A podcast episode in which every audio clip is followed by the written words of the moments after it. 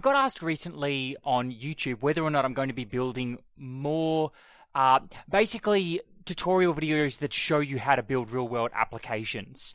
And my answer to this, I kind of wanted to share with everybody in a podcast because I think this is important and it lines up with my larger vision for Quasar, for the Quasar community.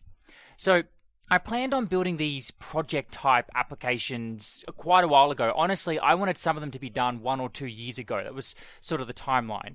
But I mean, I kind of had I had a bit of thinking about it, and the truth was I didn't feel like I could build an app that I believed was scalable, um, that I believed was following all of what I thought were the best practices, um, because I felt like I didn't really know them yet um, you know, I felt like I was still kind of figuring out, even though I've been doing these tutorial videos a while now, like I was still figuring out what it means to write high quality code. And, you know, what, what were the things in my code that I felt like needed to be abstracted? Sometimes I had to move files into different folders and I didn't know where to put them. You've probably heard me talk about this a lot on my podcast, knowing where to put things. These are all questions that I didn't have answered.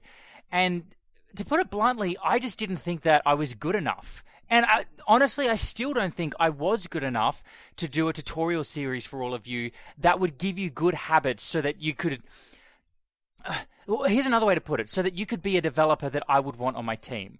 So I want to train people to be developers that I would want on my team. Or to connect that to my previous podcast, I want to train developers. I want to create videos for the public um, that trains people in a way that I would want them as part of the Quasar army. So, having said that, I believe I have these skills now. I believe I know how to create scalable applications. Well, you know, I've done it before now. Um, I've made a lot of mistakes. I've made so many mistakes. I've written code that, um, it's not that I'm not proud of it, but code that I had to go back and refactor and refactor and refactor. And now I feel like I've done the hard work. I've made the I've made enough mistakes um, that I've kind of started settling in on an architecture that I believe is works really well that I can easily share with people um, and sort of teach them to use. And I've talked about this before. This is the whole like um, organizing things by modules, uh, having views um, having lower level components that are agnostic, all that kind of good stuff.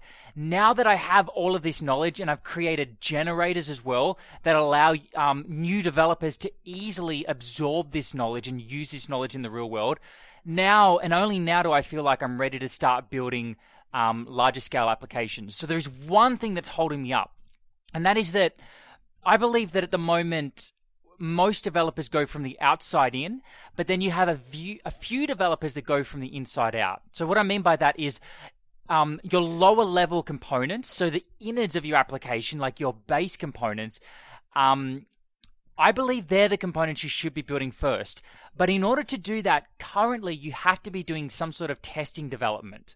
And the reason is you can't view one of your lower level components unless you create a router, unless you that you know goes to a page which is like a test page which then shows the component that you're working on. And it's just a really crap way to develop. Like it's really messy. You don't want to be creating pages that you then have to delete. And I didn't like it. So I've been working on a tool lately that's going to allow you to work on components in isolation without having to do testing. I think testing's a great idea, but there's no way I want to do sort of a beginner series where we build a full application where you have to do you know have a testing setup. It just feels a little bit overkill, and it feels like it's going to scare a lot of people away. Um, but I still want to show people good habits from the beginning. So you know, there's a little bit of a push and pull there. And basically, with this tool, it's going to be able to latch onto your Quasar application. Think of it as a, another Quasar application that attaches to a Quasar app that you're working on. And it's going to allow you to, it'll basically automatically pull in all of your components and it'll pull in all of your composables. And then it's going to give you a, a UI where you can create new components. Um, it's going to allow you to uh, test those components in isolation, create different versions of those components. It, it's going to have a UI where you can basically um, throw props in and out of those components, where you can build your own API cards like you see in the Quasar documentation. I'm going to create a really cool tool where you can easily add props. Um, that end up, you know, creating a JSON file in the backend. So this is basically going to be an Electron app um, so that it can sort of change files in your system that connects to your app. So that it, it's kind of like um, a storybook type thing, but it does a little bit more than what you usually get from Storybook because I wanted to also be able to generate files for you. Okay, anyway, that's a whole nother story. I really can't wait to release it, but that's what's holding me up right now. I want to build this tool so that you and I can build applications that are scalable yet still easy to build. So, you know, with my modular approach, it does require a lot more sort of organization. You have to create more folders. And frankly, yes, it is a little bit harder to build in this way uh, from the beginning. However, the, the, the big problem here is you hit brick walls very quickly otherwise. So if you end up with getting into the habit of creating really large component files that you have to scroll up and down with, that creates a lot of cognitive overhead. That create that takes a shit ton of brain power scrolling up and down that file trying to find what you need. Whereas it's far easier to keep things in much smaller files. But people can't keep things in smaller files because they don't know where to put those files. This is like the big problem that I'm seeing in the web dev community at the moment. Almost all, actually not almost every single client um, whose code I look at. Um, and this is not a dig at my clients, by the way. I have amazing clients. I actually think that even myself, um, and I, I refactor things like crazy. I take refactoring very, very seriously. I refactor things maybe too far sometimes. Um, but yeah, a lot of the times I feel like they're ending up with spaghetti code simply because they don't know where to move files. They don't know how to extract code. And the only way that you can create um, a nice way to extract code is by building more folders. But then it's the question of, well, then how do I organize my code? Um, where do I build these folders?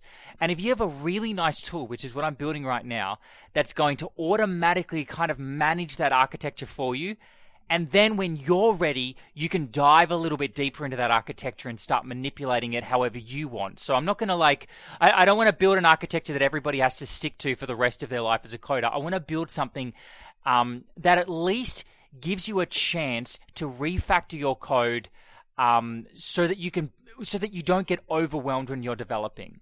Um, so basically, th- this is my plan. I want to have tutorial videos like I have now that teach you all of the components. So I've already done that. I've, I've built a video for every Quasar component.